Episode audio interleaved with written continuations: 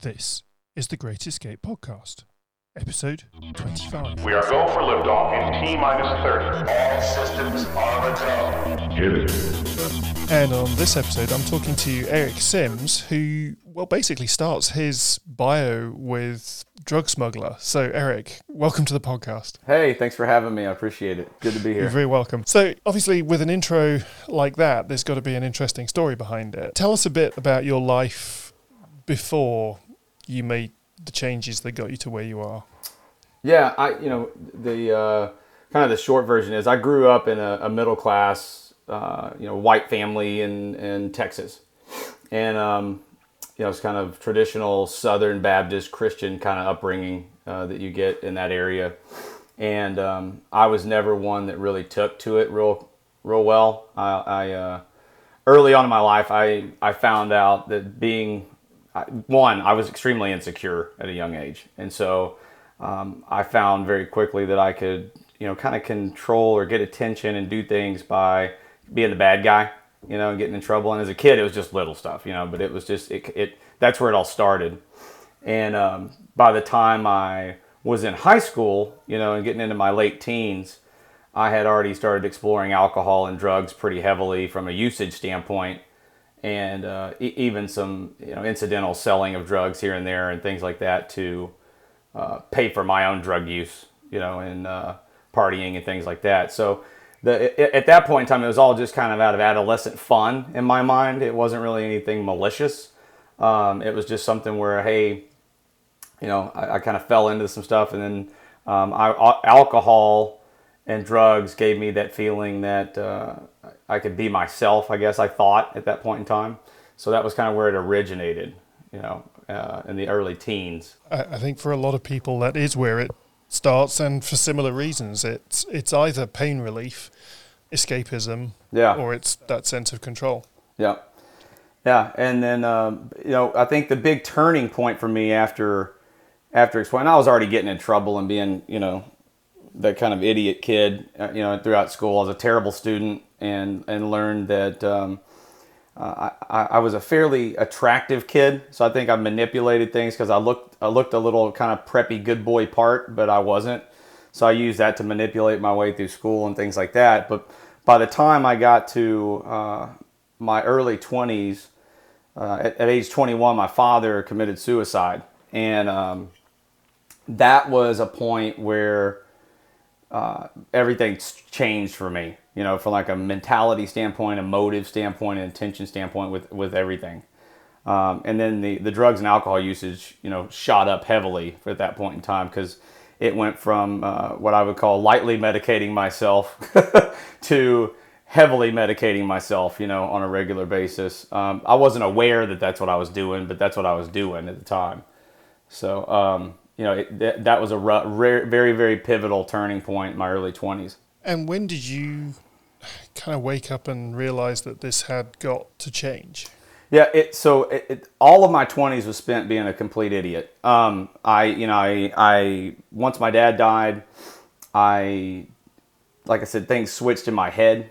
And my, my new mission was to really just kind of take control, in my mind, take, my dad had done everything the right way in my mind. He was a good guy, church going guy, you know, deacon at the church. Uh, and and my, I looked at it and said, well, look what that got him. You know, it got him broke, it got him depressed, and it got him dead. So I'm not going to follow that route. I'm going to take what I want and I'll do it my way and to hell with everybody else in the process. And so eh, when I made that call, I didn't really know what that meant. I'd always fantasized about uh, being on the other side of the law, and then yeah, I you know, law of attraction guy myself. I guess I pulled that towards me maybe.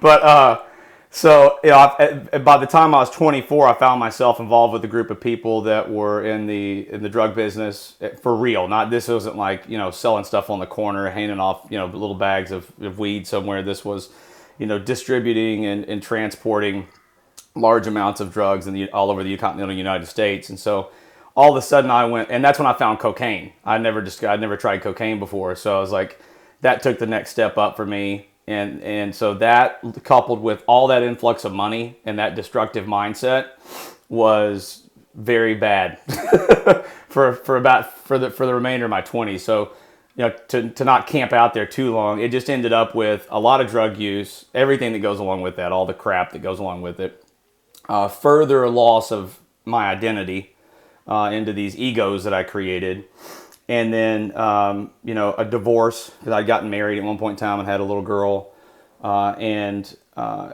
it finally at, at age 33 i was some stuff had happened with the drug business. I'd lost everything. I'd burned through all my money because i had such a heavy addict, addiction.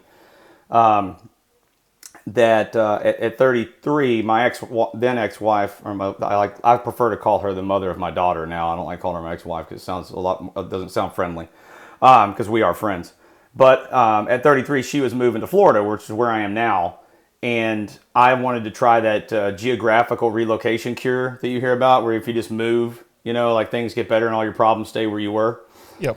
And um, I've seen it work. And so, yeah, sometimes it works. You know, for me, it was I, I landed in Florida and, and the, the problem was still there. You know, and uh, it was it wasn't as intense because I was able to leave a lot of the cocaine use back, but the and the crime, but I was um, the alcohol was a daily, uh, uh, all day medication for me.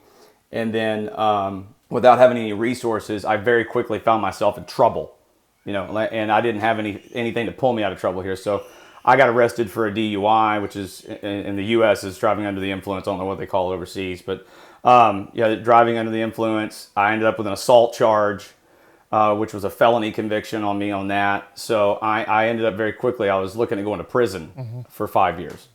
Um, and so all of a sudden, you know, here's this middle class white boy who had never, had always been able to hustle his way out of everything, right? Um, stuck in, you know, C block in St. Pete, Florida, looking at five years up, up the road. yeah. And so that was my moment of truth you know, was at that point in time. I, I, I looked at things and said, I don't, I don't want to be like this anymore. I don't know what's even going to happen next, but I don't want to be like this. Okay, and so in a in a very real sense, kind of the, the moment of decision was forced upon you. Yeah, I think it was it was an environmental right forcing. Like it was one of those things that rattled my cage. It took a big shaking. Right, for some people, it, it might be a speeding ticket. You know, for me, it was the utter destruction of everything other than my own breathing. You know, I'd lost everything else, and I actually attempted that too. But I had uh, I'd lost all my money, all my friends, all my family, everything, and now I'm in, I'm looking at long term incarceration. That was what hit me hard enough to say, "Holy shit! Like, there's something wrong with you, dude. it's yeah. not everybody else. It's you. It's, you know? It is you. Yeah, you brought this with you. Yeah. And at that point, you probably hadn't worked out what it was that needed to change, but you knew that something had to change. Yeah, I, I yeah I, I knew that uh, I needed I knew that, that I needed to change. I didn't know in what capacity and all, all of what needed to take place. I just knew at that point in time I have to start making changes and I need to move in a different direction. And what happened that that meant you actually thought, no, I can do this. This is going to happen. Um, you know, I, I started um, I, yeah, I went to a, an AA meeting inside jail, and I, I never, I, I'd, I'd been to an AA meeting. It was one that was like court ordered, where you sit in the back, get some dude to sign a piece of paper, and get the hell out of there as fast as you can. Uh, so I don't think I even heard what was going on. But this was the first one I actually sat in and paid attention, and um, it was hearing other people talk about recovery and talk about their addiction in a way that I related to. One, I had lived my entire life thinking I was like uniquely broken and that there was nobody that could understand me or relate to me because of that unique brokenness. And so that shattered that delusion in that moment. I was like, wait a minute, there's other people out there who not only have been like me, have made it, you know, to the other side of this. And so that was for me, it sparked some hope. So I was like, okay, what did they do? Like that was the question in my mind. I was like, what are they doing? How did they do it? And what do I need to do to to get that? You know? Okay, and, and having heard that and decided what is it they did, how did you then come up with what it was you needed to do? Yeah, I so at first it was um, a combination of I, I, I mentioned before I came from a Christian background, so I was familiar with Christianity um, in a sense that was not attractive to me. But being locked up, you normally get a couple of free books. One of them's a Bible, the, the other one's an AA book if you if you request it.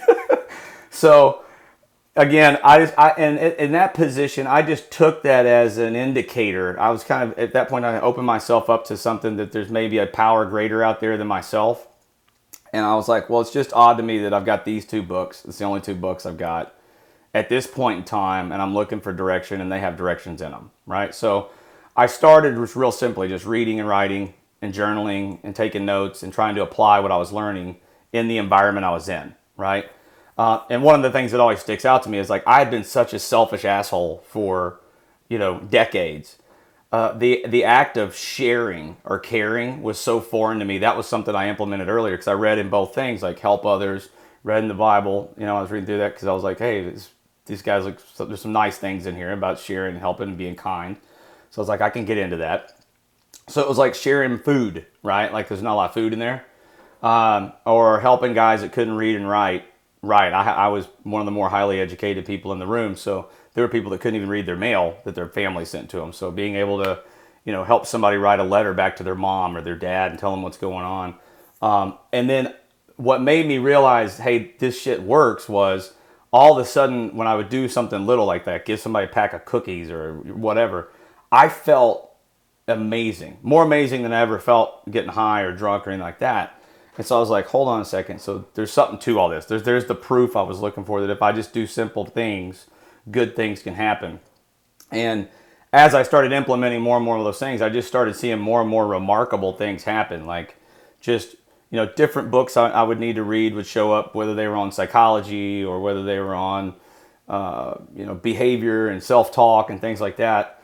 It would just so happen they would be on the book cart, you know, when it would come around that week. And so I would read that and write and implement and talk and keep going to meetings. So I just, and, you know, in the, in the court process, I saw some really remarkable things happen that I had no control over. And that was new to me too. It was like, I, this forced me to relinquish control. And I had to very quickly teach myself how to control my thoughts because I could very easily drive myself crazy with the intensity of conversation that was going on around what's going to happen to me next because I didn't know when I was going to court, if I was going to court, and if I was, where I was going after that.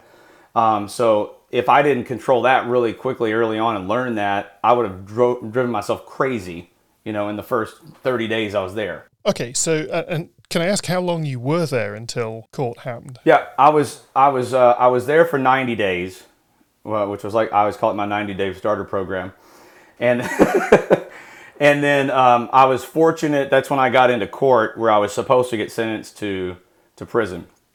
Um, I had I had a few people that had had meaningful says in my life and in that specific trial that came in and spoke positively of of an opportunity to uh, to position me to go to a drug treatment center instead of prison. Um, and so uh, and I requested that too. And the conversation I had with the judge and the thing that went on, they uh, fortunately uh, you know gave me that path instead of the other one. So I was able to go to a six month in house court ordered treatment center uh, here in Tampa. So I was able to just expand that process and keep working on myself over the following six months, and then start adding stuff into it. Right, like it as you learn. Like for me, it was really constrictive at first. I was in jail. Then I get in here and I get a little more freedom, a little more responsibility, and things I've got to do, a little more learning. And at a certain point in that program, you've got to get a job. So then you got to get up and like that was a whole nother deal for me. Like you know, I've got to hell, I didn't know what I was going to get. My, my expectation of my first job in there was going to be like I was going to go out, dig a hole, and at the end of the day, they'd tell me to fill it back up, and then come back the next day and dig the same hole again. You know, I didn't know what I didn't know if it was going to be anything, you know, other than minimum wage, and, and I was willing to do that. I was fortunate enough to find a job in, in a contact center, which gave me the ability to work inside in air conditioning and leverage something that I had done previously, which was sales. Uh, but it was entry level. Like I hadn't done that since I was 16, you know. Um, so that was a big dose of humble pie, and uh, but it was good for me at the same time because it was all I could handle. That was going to work every day, and then turning around and dealing with the circumstances and, and people and environments and, and conflict and all that, and having to come back and e- evaluate and deal with that. And how do I deal with this stuff in a new way? Because the old way was just bulldoze, quit, manipulate, whatever it was. And that's actually you know, what you say about being in sales I, I have spoken to many people who've been in drugs uh, and dealing, and yeah, every single one of them can sell. Yeah, because because that's what you're doing. Yeah, and I had some legitimate sales jobs, and I think the heart what was what was interesting about it for me was all the sales I'd always done involved manipulation, right? And so then I'm like, all right, I'm going into sales, but I've got to learn a, a new way to do sales because I'm working on a program that's built on vigorous honesty. So I can't compromise my vigorous honesty in, in my recovery to get a sale, you know. And then th- th- I didn't know where that would go, right? Like man, I know, like I did understand and believe that like one one one time of doing that today might not do anything to me, but a month of doing it every day on you know 50 phone calls a day creates a mental habit that could be very destructive in another area of my life. So I had to approach sales totally different and learn how to do that without manipulation and being honest with people and having really authentic conversations and being okay with being rejected, which was a whole nother problem I had. You know, growing up was like I had this huge fear of rejection. So now I'm in sales getting rejected 49 times a day. So I'm like, shit, like this is this is another part of my boot camp. Like this is literally the universe teaching me how to deal with what I've always refused to deal with in a short period of time, right? And it was tough. You know, it wasn't easy. No, absolutely. Um, but it was just, yeah, it was just part of the process, and it helped me immensely. Now, what's fascinating me is that the the strength of character. Something has obviously flipped inside your head that said, "If I don't do this, well, we're not doing this is not an option. I have to do this." And I'm wondering where that decision came from. I, I, I, I I think I've, I've always been kind of laser beam focused on stuff when I get pointed in a direction. And so for me, I always to tell people, I was like, I was like pointed, you know, to the left, and I just somehow something, or I turned myself, or a combination thereof, turned me in a different direction. And it was a matter of staying focused in that direction. And, and I haven't been perfect and by any means, but I, the, the thing I, I think the, the, the awareness that I had, and I try to keep still today, is that that entire life I had before was not by coincidence. It was by intentional decision making that I made, followed by repetitive behaviors and habits, right? And so I knew like if I can create that, if I can create that much destruction using poor habits and poor this and terrible mindsets, if I just create good habits and good mindsets pointed in the right direction, I can create just as many positive outcomes in my life as I did negative.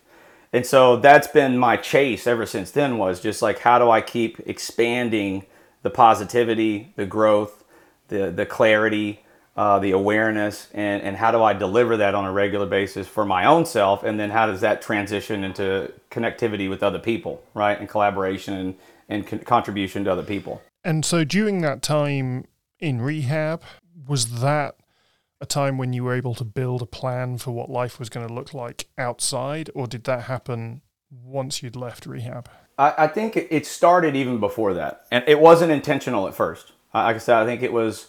It wasn't like in my mind. I was like, "Here's the plan," you know, because I didn't really know what the hell was going on. but when I look back in retrospect, a lot of what's taken place was what I was focused on at that point in time. Um, so I had a vision of what I, I what I quote prayed or hoped or wanted things to be like for everybody. But for the first time, it wasn't a self motivated, selfish vision. I think that was a big tr- transition for me. I spent an enormous amount of time envisioning a future and backing into what needed to take place for that that involved all the people around me being extremely successful and happy. Um, and somehow I knew that if that happened, I would be involved and be able to contribute to that in some capacity.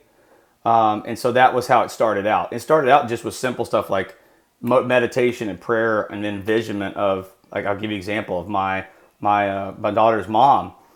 I used to just sit for long periods of time and envision her being remarried and happy, successful, doing a career she loves, my daughter being happy, and all of us being friends. So eh, once I got a clear vision of that, all the behavior that needed to go in place to make that vision happen started to formulate. Uh, and you bring up uh, actually a theme that's been in the last few episodes of the podcast uh, is that our minds get set into kind of railroad tracks, the, the habitual behaviors that we have, uh, and actually retraining our minds to go down different railroad tracks can be incredibly powerful. But but it has to be something we choose to do. It it doesn't just happen. Yeah, yep. It has to be calculated.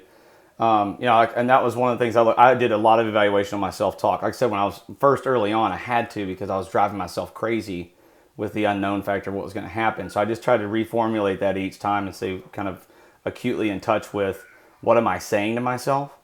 Um, and over the years, I've been able to describe that differently and, and look at it a little bit differently. But in, in, essence, it's the same practice of just is what I'm saying loving to me? it's like how I would say it now, right? And is it is it making me feel good? And is it is it authentic and true too? Because it can't be delusional at the same time. And um, and so then it was you're right habitually. And for me, it was I I started out I wrote a lot of stuff almost like a kid at a chalkboard.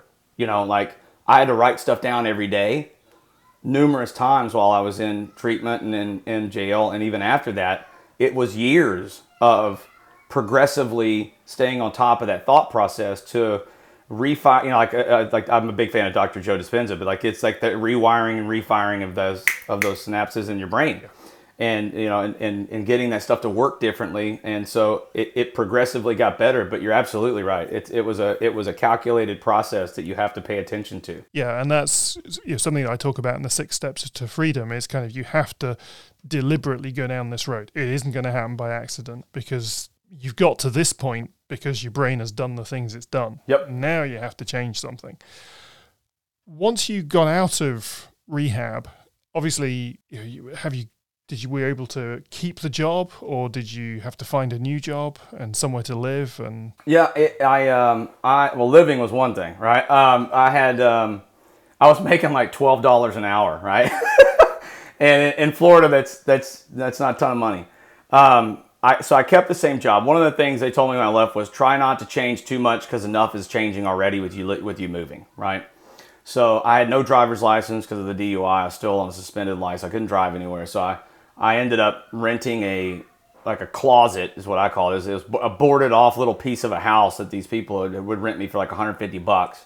That was in walking distance of the call center I was working at, and so that's what I did. You know, I, I went there. Uh, I didn't move back, and, and mind you, my the girl I was dating when I went in actually stuck around. She's now my wife, but she she was still living in her place. I didn't want to move back in with her because that's what I'd done before. It was always girls were always a part of my formula. So I was like, I need to be on my own. So, uh, you know, I walked to work every day, did through that challenge, right? Of just being like, you know, totally, totally different, making very little money, paying my own way. I was fortunate enough, I ended up staying with that company for 11 years um, or 10 years and learned that industry inside and out. So, but it was every step of the way. Um, I had to, you know, fail and succeed and learn and grow and expand. There were times I was a real asshole and screwed it up big time, and there were times I was a major success, you know, and I would go back and evaluate what's the difference? Why was this so different than this? I'm in the same environment with the same people, and it always came back to my mindset, and my approach, and my self talk, right? Like it was just that space, that spatial stuff. And um, so I kept doing that I also was at that point in time in my life was heavily into uh, the religious side of my my recovery, and so I was very involved with a, a, church that was there. I started a recovery ministry at that church and ended up being a pastor there for a little while for about five or six years, um, and learned a lot. Had a great again. I also had a mentor. That was one of the big things for me when I got out was I needed to find. I had a sponsor, but I also wanted a life mentor that understood what I wanted in life. When you were talking about setting those goals and setting those expectations, I learned in recovery like I mentioned before, I, I would find people that I knew had something I wanted. They already had it, they possessed it, and they had already earned it. And so I did that when I got out. I wanted to have a family, I wanted to have a successful life, I wanted to be a good dad and a good husband. And so this man, uh, David Towner, who was the pastor of the church I was attending, was that to me. He was like, good guy, he was cool, really smart, got it, but he was also a phenomenal husband and, uh, and a great dad. And so I just like followed him around and like I let him speak into my life for a long time and coach me and mentor me. Um, and I learned an enormous amount. I would not be the guy I am today if it had not been for him, you know. And I, I, I say that saying like I think I'm a pretty good guy today, and that's not being egotistical. I just I know what a shithead I was before. yeah, yeah. Uh, and you bring up something there which we see all the time is you know, if if the the five people we spend our most of our time with are overweight and smoke and unhealthy, then we are likely to be overweight, smoke, and unhealthy. If we get alongside or hang around with people who have got their shit together, if they're if they're the kind of people we're trying to become, then our behaviors tend to move towards the way they behave. But also, in a way, you've taken it that, that next step forward. You said, I'm going to look to this guy or this person to be my mentor. I'm going to consciously try and mimic the best of their behaviors. Yeah. I, I had somebody tell me something one time along the way, and it really stuck with me. It's like, there, there's two ways you can learn in life mentors or mistakes. And I had been a mistake learner most of my life. And mistake learning's fine, but it's very painful. Yeah. You know? and slow and it's and and slow, right? And so I was like, mentor learning is like I get to take everything he's learned and fail, success, everything, and it's condensed down in this nice little bite-sized thing, and he can hand it to me. He can hand me ten years in, t- in, in an hour. Yeah. You know. Um, and so, you know, with, with Dave and with some of the sponsors I had in, in the uh, recovery side of things, um, it was a phenomenal schooling on life for me. You know, I got a, I got a first grade education, first rate, First rate, yeah. first grade, first rate. and you've taken all of that and okay life isn't perfect there will always be uh, you know those moments where something goes wrong or you you make a, a bad decision because we're all human beings and and stuff happens tell us what life is like now what do you do what's the next step So I, I really I just made a major change in my life um, in May of this last year. So I had stayed with that one company for ten years. Um, it, it, we it ran its course. I'd done everything for them I could. We all shook hands, stayed friends, and I went to work for another company in the industry, um, which was another learning experience. It was it was the opposite. The other one I'd come out of was almost like family. This one was awful. It was like t- a toxic environment, very negative. And I, I stayed in that for about 18 months, and it, it gave me another perspective. I learned a lot from a business standpoint, but it gave me a very good perspective on what I wanted to do. Uh, and then when that ended, I had always, once I left the church, I had started this little kind of coaching practice that I had done on the side, uh, where I did some consulting, I did some personal coaching. Um, and, but I never really said, this is what I'm going to do, I'm going to make it part of my life. Um, and the other thing was, I'd always been hesitant to start my own business again because I had this major fear because my dad was an entrepreneur that somehow I would repeat his mistakes and fail as a father and husband and all that.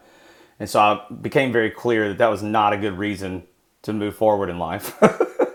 and so uh, in May, I I, uh, I went ahead and went went on my own. So I've got I opened my own call center because I understand that industry. I've been doing it for about 15 years, and I'm also still doing the coaching and you know, doing and pushing that, and doing the coaching and consulting. So.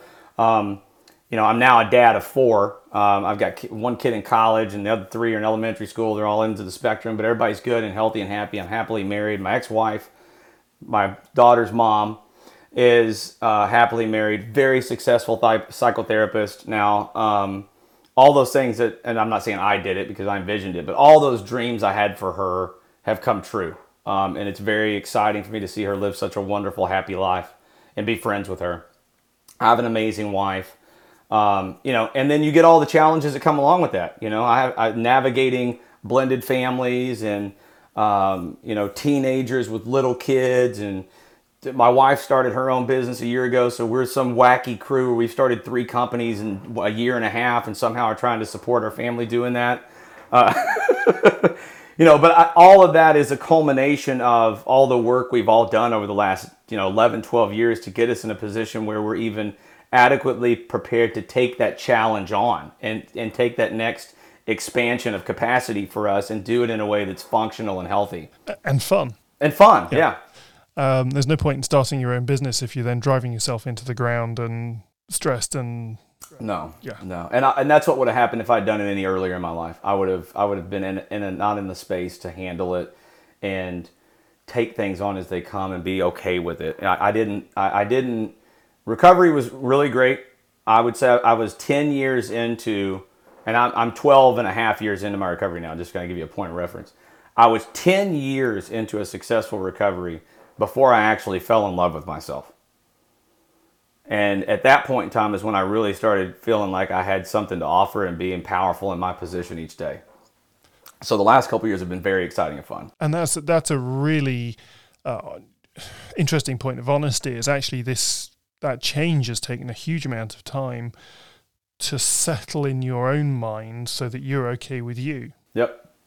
Yeah, it was a, it was, I, you know, and again, it's, it's a gradual awareness, right? It's like always, people always refer to like peeling an onion or whatever it may be. You can't take it all, all at once, but yeah, that was, you know, there was a lot of functionality that came back, but that, you know, and there's still a lot, right? but um, you know, being getting in a place where I'm, I finally can like be okay with who I am, what I am, where I am, and and and at any point in time, uh, is such a relief. You know, it's such a great space to be in, and so that's part of what I've tried to package up with some of my coaching and stuff too, because that's what I want everybody to experience at some point in time. It, it takes a while, it takes work, it takes effort, it takes dedication, but people can experience that that love and peace and happiness that's out there, or really in there. Yeah. No, I definitely echo that. I had um, there are similarities in our stories, and I ended up uh, only in the relatively recent years actually been able to look at the guy in the mirror while I'm shaving in the morning and think I'm okay with who you are. Yeah, you know, it, it's nice to get to that point. It's a good feeling, isn't it? Yeah. Yeah. Rather than want to running run away from who that Right. person is. So the we'll put details of your coaching uh, and the call center if if you want in the show notes. Oh, uh, great. so people can get hold of you. Awesome, thank you. And thank you so much for for your story. It's really lovely to have a story of somebody who really has struggled through life and is making it. And it's not without its challenges, but you know, uh, it would be crazy to assume that anybody was out there with without any challenges, and that there was the sounds of children in the background earlier. They, I have other. My wife does survival swim for infants, so that's, that's what I was telling her earlier. I was like, you can't open Just the door. It sounds like pool. she's killing kids in the backyard, but she's not. so yeah, there's ki- there's always kids. Like I said, I have three little ones. There's always anywhere between three to ten kids in this house normally, except they're Okay. at school right now, so it's a little more quiet. But um, it's it's cool. I you know, it's like, and that's another that was another adjustment. You know, talking about adjustments. That was another big adjustment coming home from being in an office for 12 years and having like normal business day too. Your business day being all over the map, and in the middle of it, you've got to go get juice boxes and you know break up fights and things like that. yeah, and I'm trying to have a phone call, and there's a child screaming. exactly. You're like, I'm on a conference call. yeah. Yeah, we've all been there. It's all been fun. Mi- mine are grown up, but I remember that survival swimming. Um, yeah, there's a story about my youngest who's now 21, which I won't tell on the podcast. Thank you so much for listening to this episode of the Great Escape podcast. You can find other episodes at all the usual places on iTunes, Stitcher, and Spotify, or at the website greatescapepodcast.com forward slash episodes. And if you'd like to contact me to talk about any element of this episode or others have covered, please go to greatescapepodcast.com forward slash contact, and you can find all the ways of getting hold of me there. And if you're stuck in a situation and you can't find the way out, please go there, send me a message, and let's see how we can work together to get you unstuck and moving forward with your life again. Please do share this podcast with your friends and family, other people you think might appreciate it, and comment on episodes or send me a message. I'd love to keep the conversation going.